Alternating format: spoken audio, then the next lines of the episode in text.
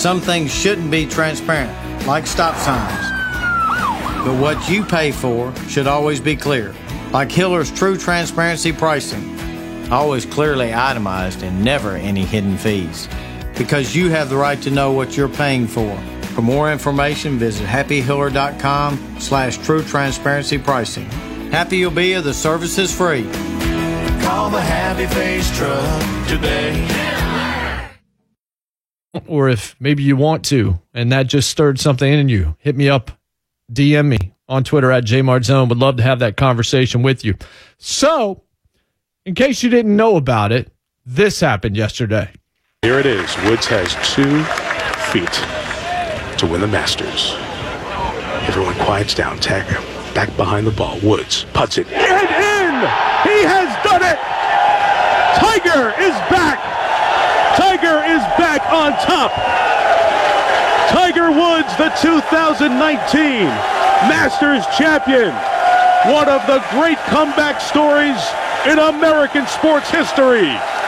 Masters number five, major number 15, and Augusta National roars like never before.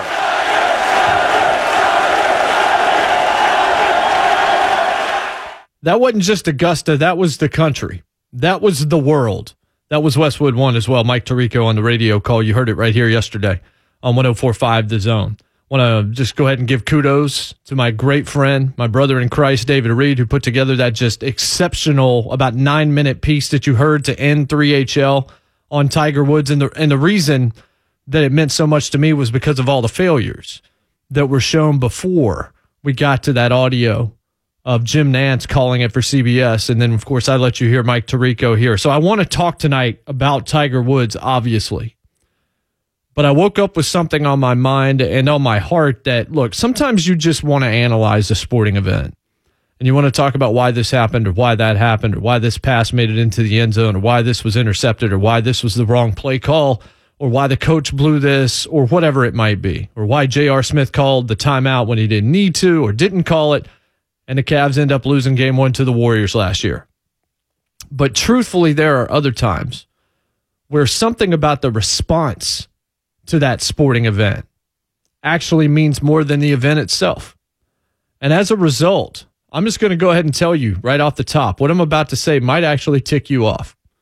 It might upset you. It might actually make you wish at first that your kids weren't in the car to hear it. Because unless you stick with me to the end of it, the early part of this message is going to sound really pessimistic and it's going to sound really cynical. I promise you that's not the intent. If you bear with me here, by the end of this segment, or if I have to go into the next one, I may just go long. I think you'll have a different opinion. I feel confident that I can land this plane. So here we go. There's a scene at the end of Back to the Future, which, along with The Dark Knight, those are my two favorite films of all time. After Marty McFly returns to the present, after he goes through 1955 and he helps change the fortunes of his father, George. His dad is a published author in the new version of 1985 that you see at the end of that movie. Biff Tannen brings a box to the McFly house. It's got all these first edition copies of his father's book, his first book, a sci fi novel that was largely actually inspired by his son popping up in 1955 in a crazy suit, though he never knew it was his son in that moment. And so everybody's super proud of George McFly right here. And George then says a quote that I saw a lot last night and this morning, which leads me to being behind this microphone saying what I'm about to say. George McFly says, It's like I always say if you put your mind to it, you can accomplish anything. So last night, I see reaction to Tiger winning his fifth green jacket. I, re- I reacted it to, to it myself on social media. I talked of Jim Nantz and how within the past six days, that guy has called two of the more unbelievable sports redemption stories in recent memory. With Tiger at Augusta, after all he had gone through, which David Reed beautifully put through an audio piece that you absolutely should hear. And then Virginia, 12 months after losing to Maryland, Baltimore County, winning the national championship. Incidentally, a great friend of mine responded to me and asked whether or not Nantz could somehow be asked to speak at a pulpit this coming Sunday to call the greatest redemption story in history. And that's a wonderful reminder. And yes, this is undoubtedly the season of redemption. All glory to God. But some of the Tiger reaction reflected George McFly's quote If you put your mind to it, you can accomplish anything. My friend, colleague, Clay Travis, used that this morning on his radio program. And he went further and he talked of how the mind is the most important muscle we have and it makes anything possible. And this sounds really, really good, folks. It really does. And here's where I'm going to make some eyebrows perk up as you're driving or stuck in traffic or wherever you're listening to me. And thank you. Folks, that feeling, if you put your mind to it, you can accomplish anything. It's not just wrong, it's potentially dangerous. And what it leads to is a society of entitled, soon to be uber depressed people that don't understand why all their hard work hasn't gotten them where they wanted to be. In order to succeed, you've got to manage failure and understand that it's going to be a part of life in some spots. Last week, I discussed in real detail on this show how UVA taught a tremendous lesson because their coach, Tony Bennett, wasn't just going to let them excuse away what happened to them. Instead, he said, That's a part of our story. It's a piece of our legacy, but it's not the end of our story. This season is also part of our legacy. And we know how that ended with the school's first ever national title. But, ladies and gentlemen, the reality of life is that hard work guarantees precisely nothing other than maybe a higher success rate. And I just want you to think about this differently. I'm not trying to crush anybody's dreams out there only to make you consider that statement, George McFly's statement, and that if you put your mind to it, you can accomplish anything. I want you to see it in a new way that could change how you look at your life and maybe even how you live it. I could, from age five, have done nothing but try to throw a football 12 hours a day, working hard, putting my mind to it, studying, working out, eating right. And the chances I would end up as an NFL quarterback might be better, but by no means would they be assured. I could study writing. I could sit at home since I was in fourth grade doing nothing but writing essays and free form and creative and whatever else. I still might never be published. Nobody that I don't know personally might ever read a word that I write, even if my stuff was all time great. Do we think the people that won American Idol are the best singers or the best undiscovered singers in America? Of course not. I could just kill myself in school, but be really bad at taking tests and then blow the LSAT, just as one example. And I, maybe I pass the LSAT, but not close. So I end up at a subpar law school due to those scores. And then my legal career isn't going to be what it could have been otherwise. I could be the funniest person you've ever met. I could be the funniest person in the world. I could be really good on stage. I could spend all t- all sorts of time getting better. I could give up almost all my life to try and be noticed, and I might never actually get asked to join Saturday Night Live? Did the Saints work really hard this past year in the NFL? Did the Rams outwork the Saints in practice? Or was there a bad call that led to the Saints not making it to the Super Bowl? They still lost that game. Circumstance was in the way. Part of life is that we are all going to fail. We're all going to get sick. We're all going to deal with loss we're all going to go through incredibly difficult moments and we're going to encounter just disappointment. Part of life, luckily, is also we're going to go through a lot of the opposite. Some things, a lot of things, are going to be really good for us. And hard work might make the percentages better, but it's inaccurate, it's misleading, and it's the wrong lesson to take from what Tiger Woods did or what UVA did to say that putting your mind to it means you're going to accomplish anything. Circumstances are largely beyond our control. And sometimes, unfortunately, there are very promising people that are born with one hand tied behind their back or wearing handcuffs. Parents that are in tough spots or a one parent household where nobody is supporting that parent. Maybe it's drugs or it's alcohol or it's gambling or it's pornography. Who knows what it might be? And I used to be the guy that would see somebody on the side of the road struggling, holding up a sign, and I would think to myself, anything I give that guy's just going to go to his alcohol habit or his drug habit. Or even worse, go get a job, man. McDonald's is hiring. I don't know what led them to that place. I hate that I used to believe that. I could be right. when I think that, but I also might be wrong. And I'm starting to think that life, and I'm starting to learn maybe more so than anything, that life cannot be lived in peace when things are viewed in absolutes. Because Tiger Woods succeeded yesterday not because of his mind alone, if at all. He succeeded because he accepted and he overcame the failures in his personal and professional life. This is the message that I wanted to see last night. Not that if you put your mind to it, you're going to accomplish everything if there's anything that has made me any more confident or in any way feel more at peace in my life, it's how I've learned to get better at reacting to adversity and reacting to failure. Tiger Woods' comeback story, it's remarkable and it's inspiring and it's uplifting and it's just awesome. But to then take that and extrapolate it to say that putting your mind to something means you will accomplishment or, or that you're going to accomplish it, whatever that accomplishment is, it's going to lead you to a tough life that's filled with a whole lot of confusion. And it's also going to lead you down a pathway that tells you that everything you accomplished, you accomplished, which me personally, I have a major problem with. But if you look at UVA's reaction to their failure last year, it was we own this. It's part of our story. We got beat. We'll get better. Tiger's reaction took a lot more time.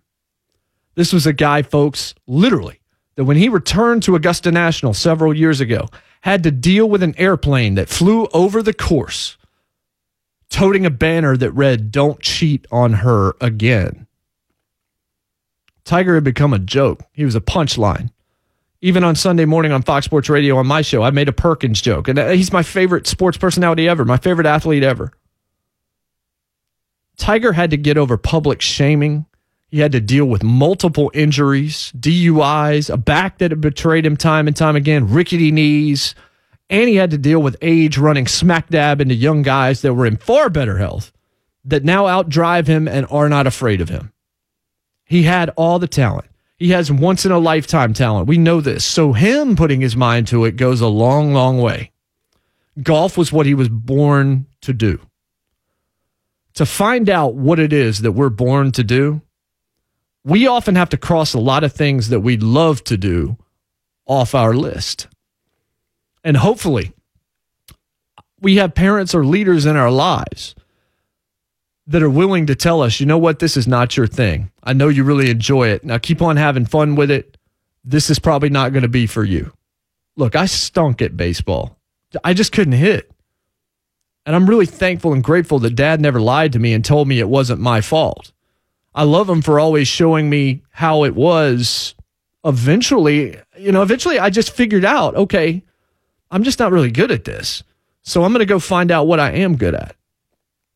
My pastor, actually, Brentwood Baptist, Mike Glenn, he, he actually had that same idea that you're going to eventually find that thing that you are good at, but you need to have people that are willing to say, that's not your thing, man. Let's move on to something else. I could have swung that bat for 10 more years and probably still never played college baseball, maybe not even high school baseball. Or I could put it down except to play wiffle ball with friends or play some fun church softball, and I could start something new in my life that was the right fit.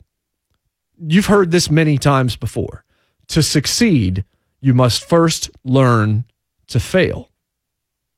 But I would tell you this whether you've got a spiritual life or not, and I pray that you do, or pray that you would, the mind should never be the strongest muscle in your body alone the heart should be.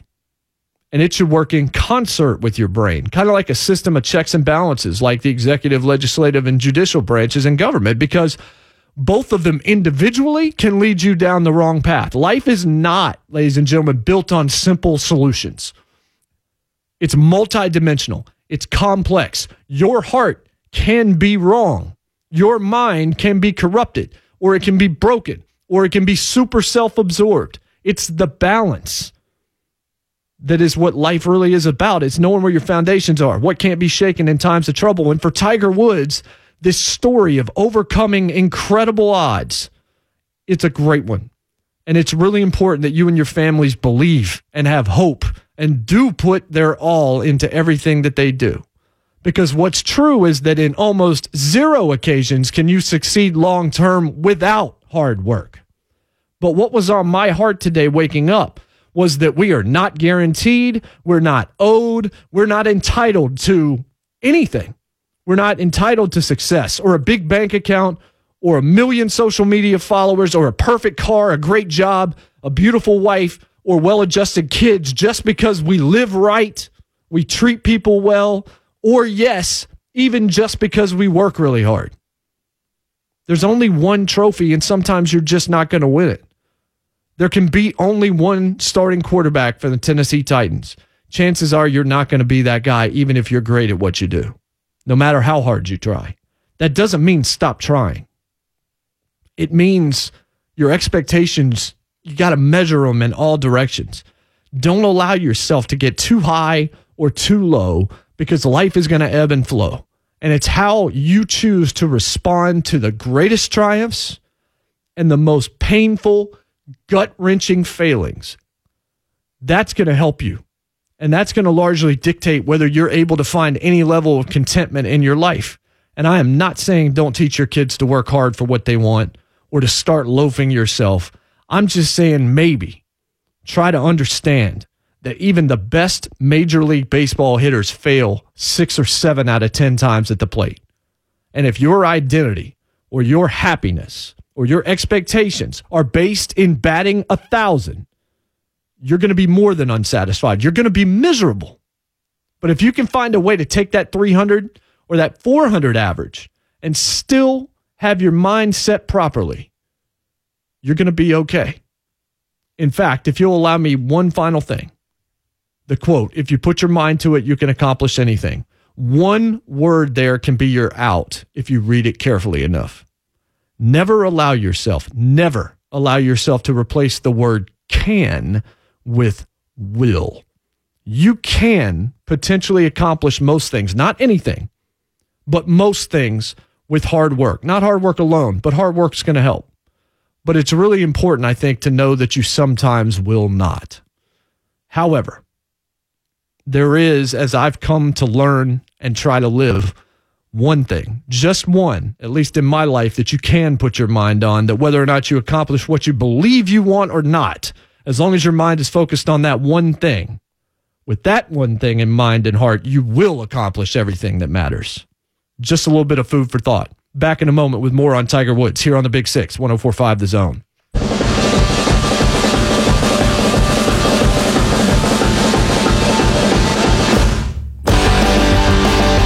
Welcome back to the Big Six here on 1045 The Zone. My name is Jason Martin. I'm on Twitter at JMartZone. Little Japandroids for you here on a Monday, near to the wild heart of life, bringing us back. Ryan Mudd is my producer. He's behind the glass, spinning the dials radio style for me. Also taking your phone calls at 615 737 1045, 737 1045. Uh, you can tweet me at JMartZone. Some of you already are. Kind of a lengthy open there. I decided just to go long and finish my thought yeah, there's a little bit more Japandroids popped up there for a second. Ryan laughing over there. I know we've got one call. We'll take that here in just a second. By the way, we're brought to you by Renters Warehouse, dedicated to putting homeowners on the path to financial freedom through rent estate, renting your home without having to do the hard stuff. Renters Warehouse, the rent estate company. So I've got more thoughts on Tiger Woods, but let's hear a little bit from Tiger Woods. Then I'll take a phone call and then I'll continue to talk about this. First, obviously back in 1997 when he won his first green jacket there was the famous hug with his father earl woods and he was asked after the round about that time and what it was like sort of passing the baton in his own way to his children yesterday with the embrace after 18 let's listen to tiger after the win. It's crazy how life just evolves and you know goes on you know, 97, my dad wasn't really supposed to be there. Um, wasn't supposed to travel, but he came. Gave me a little putting tip on Wednesday night and ended up making everything that week. Yesterday, Sam had a, a soccer game for uh, States, and they didn't make it to the final, so I asked them if they wanted to come up, and kind of had to talk them into it.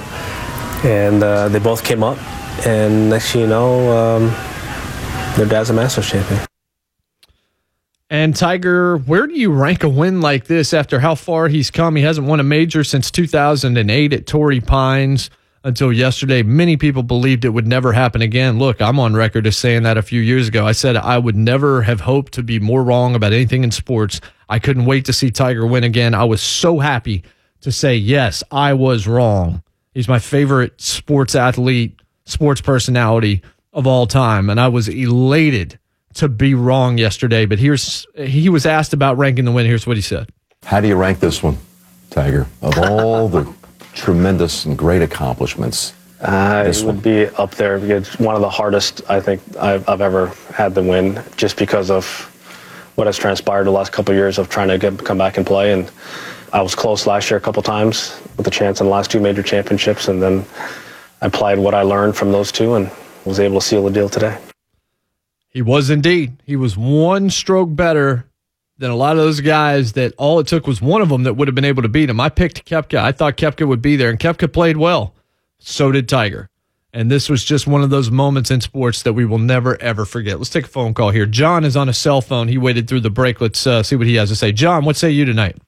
Hey, brother. Uh, first of all, blessings and strength. All my blessings and all our blessings and strength comes from one person, and Yes. you know what that is. Amen. And, you know, it's just so awesome to hear a celebrity voice. I do call you a celebrity on the radio. There's about two of you on the 104.5 that I really have high regard in your ethics, and uh, you're just to be commended, Jamar, for, for that. Thank But, you for that, uh, man. I appreciate it. That really concerns me. You know, you said that Tiger was one of your favorite athletes of all time. You know, he's an incredible athlete. I will give you that.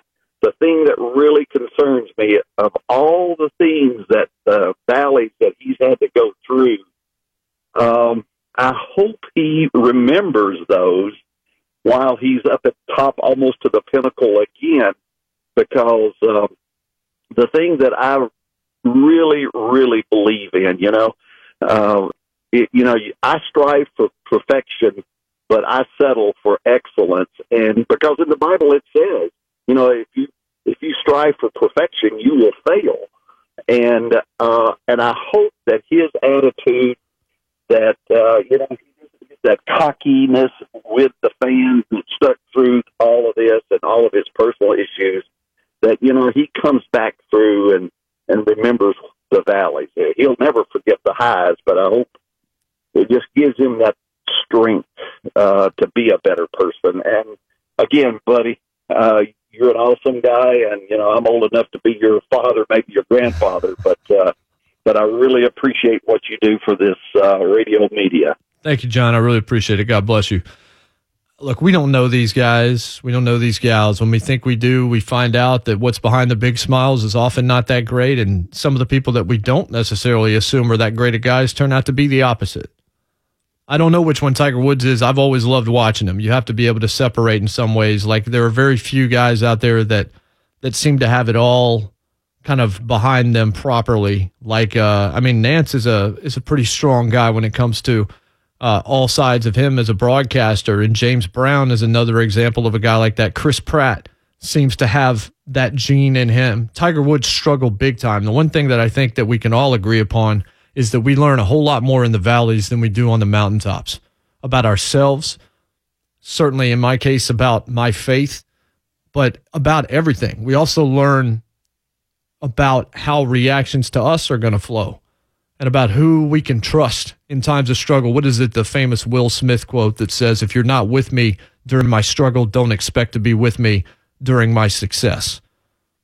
Who you surround yourself with often has a lot to do with it as well. Tiger Woods overcame a lot. He overcame a ton of adversity and shame, and he made so many mistakes. And I don't know whether or not he's become a better person as a result of that. I don't have a, there's no real frame of reference for that. I hope that he has, and I hope that that's true for everybody out there. I don't think anybody is rooting for failure. I don't think anybody is rooting for falls from grace. This country is incredibly forgiving. We love a redemption story. We love seeing somebody come back from unthinkable odds. We've, I mean, Oscars have been won because of that. Emmys have been won. They're the best stories we can find. They look like they were, they look like we're actually watching something that was already written take place in front of us. Like it was already put in a book somewhere. And now here's the movie and it's actually taking place in front of us. This Tiger Woods story, the UVA story, just two that have happened within this past couple of weeks. And they're not the only ones. When I come back, I'll mention another one that happened last week as well, a week ago yesterday. as a matter of fact, that I also commented on a couple of days after it happened. It was an awesome story of redemption. And next, even though, you know, I said some things there in the first segment you might have taken as negative, hopefully you didn't. Hopefully I was able to get a, get my message across there in the end. But when I come back, I want to tell you about the other thing that came to mind when I was thinking about Tiger Woods, and that's unity. And we talk about that next here on the Big Six on 1045 The Zone.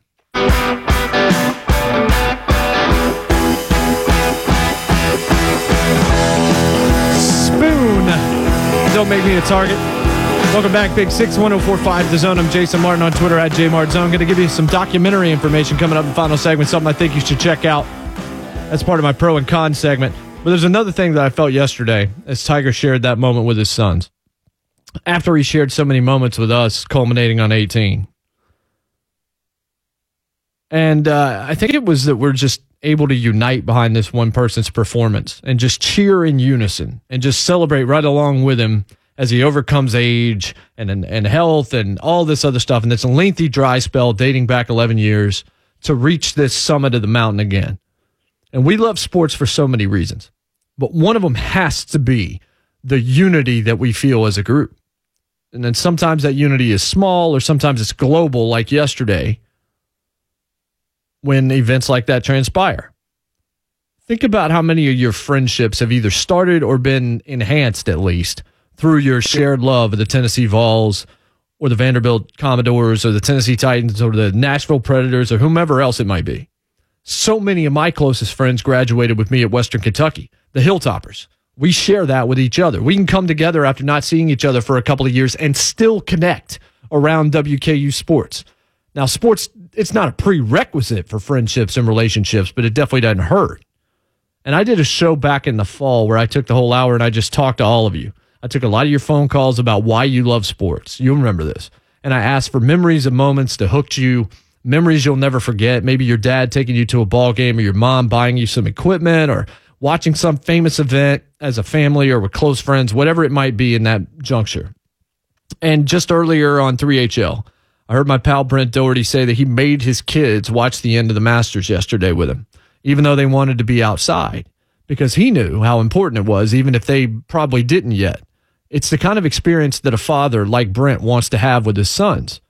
And it's the kind of experience that those sons are hopefully going to remember down the line. So, relatively speaking, on Sunday, Tigers finishing that minus 14, one stroke better than everybody else we all come together and we just blow up social media. There's exclamation points and our version of yes. And I use Tony Tiger or Tony the Tiger from Frosted Flakes in my response.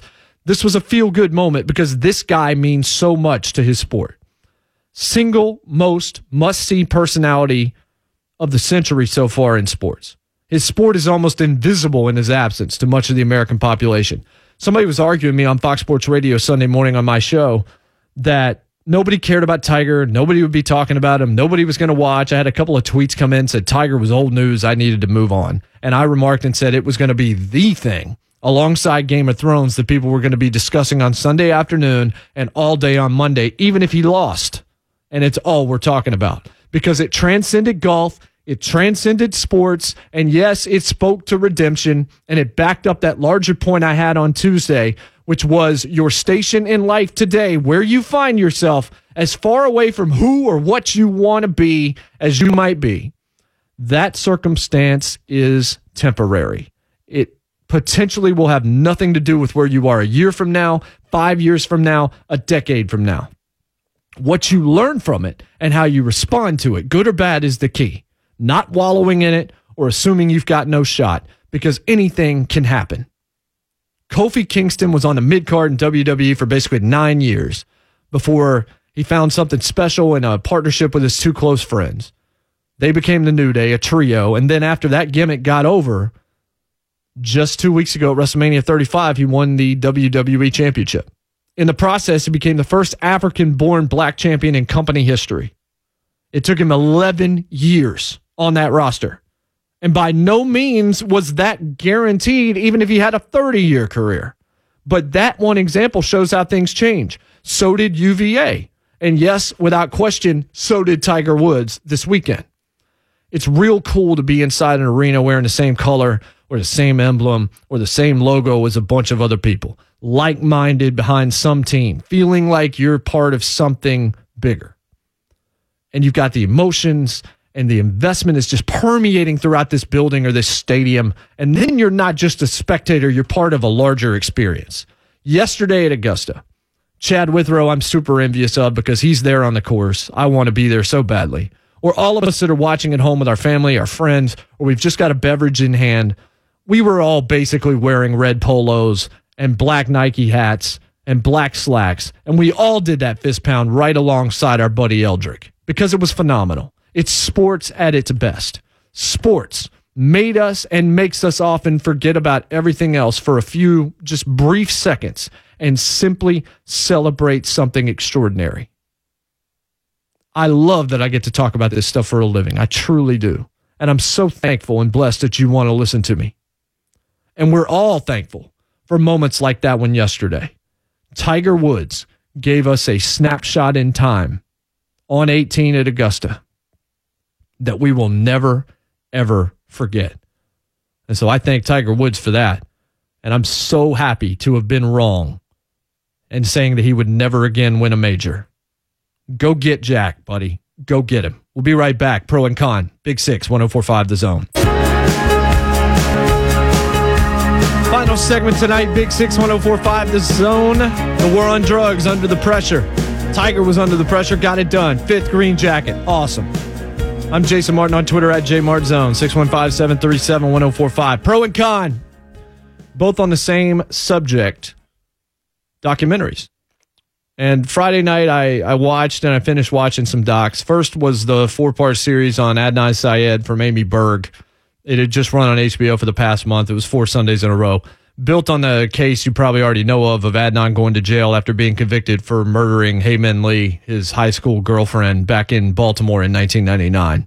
Serial, the podcast, that was its first season for This American Life, Sarah Koenig, NPR Chicago.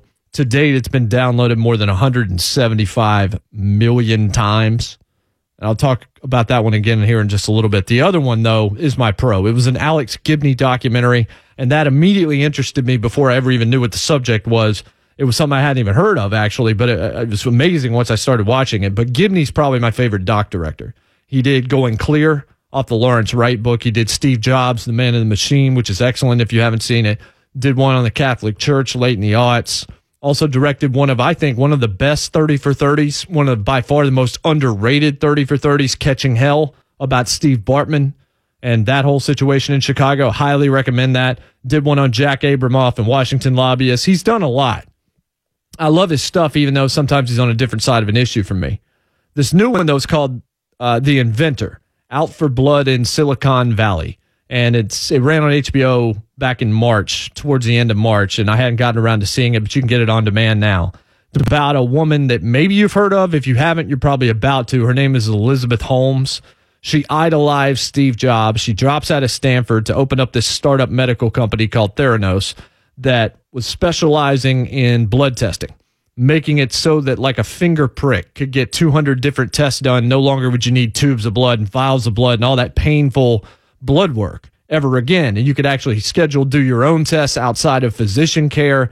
And it was going to simplify and make this process a whole lot cheaper. And there were Walgreens that bought into it, like in Arizona and places like that. They started putting Theranos self testing stations in there. And so her company quickly attracts all these investors, including a guy that was the first Uber investor. He invested in Oracle. He's one of the earliest investors in Google. Uh, he was smart to these kinds of things. And this thing had all sorts of clout. Holmes is close with the Obama administration. She's speaking alongside Bill Clinton. She's on the front of Fortune magazine. She has a major profile done on her inside the New Yorker. It, she's doing all this stuff, and Theranos, within almost no time, goes from nothing to an over $10 billion valuation. And now, today, it's worth negative money, and Elizabeth Holmes and one of her partners are set to go to trial for fraud and negligence and some other charges because Theranos was too good to be true. Is a good idea that wasn't actually possible, but she couldn't accept that. Her pride got in the way. So then she starts telling lies on top of lies and having people threatened in order to keep it alive, even at patient and consumer risk, up to and including death. I think you should make time to watch this, folks.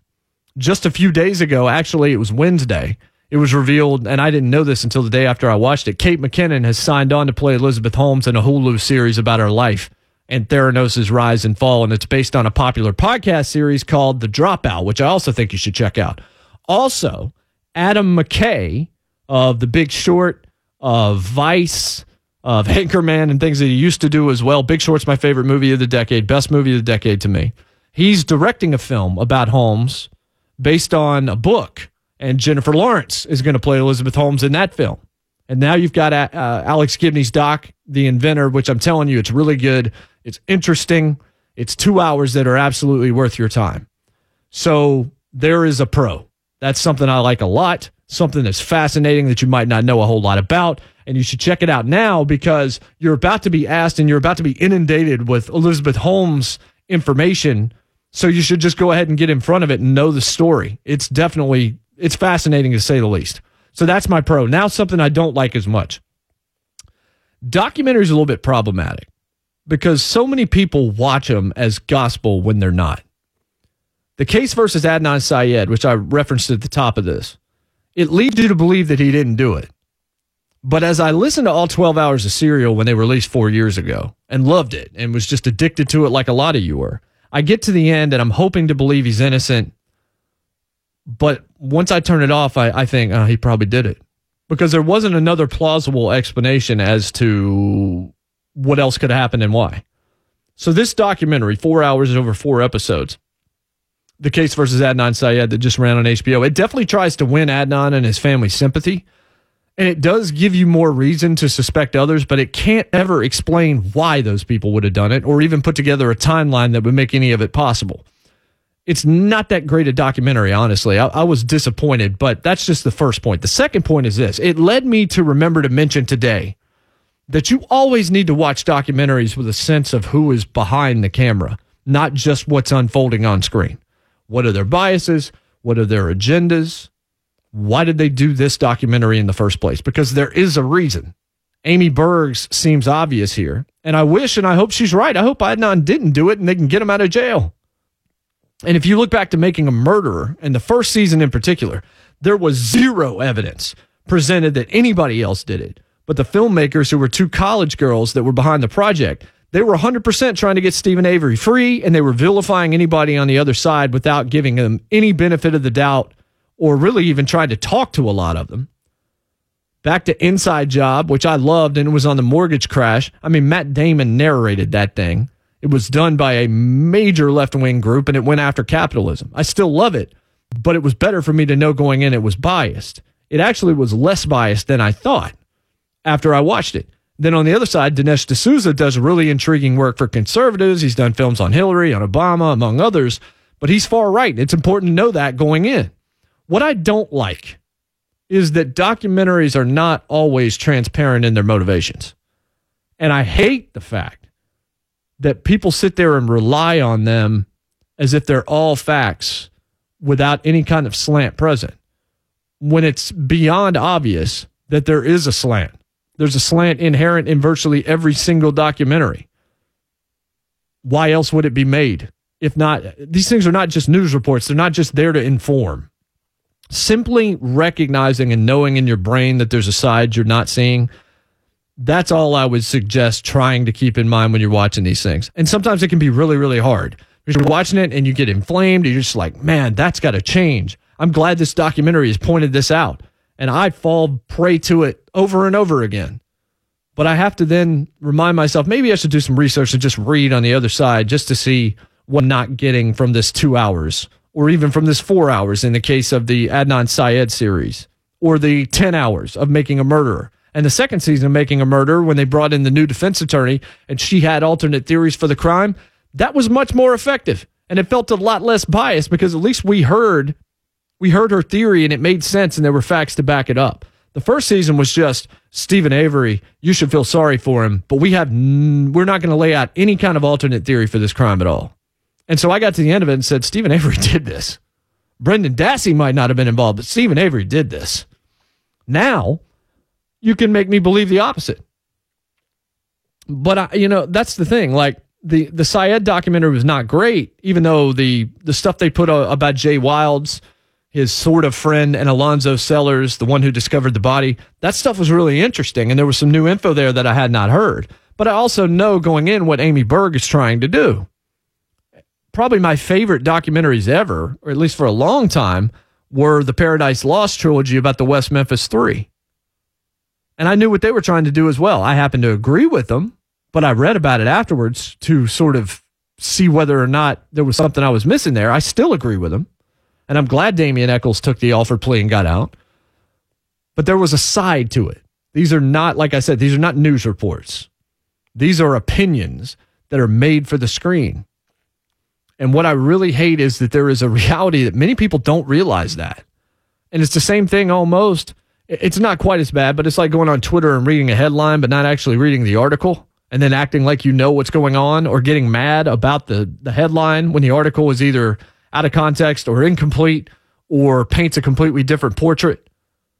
You can really make yourself look stupid or get upset about things that absolutely are not true when you don't actually read into it. You've got to give these things time.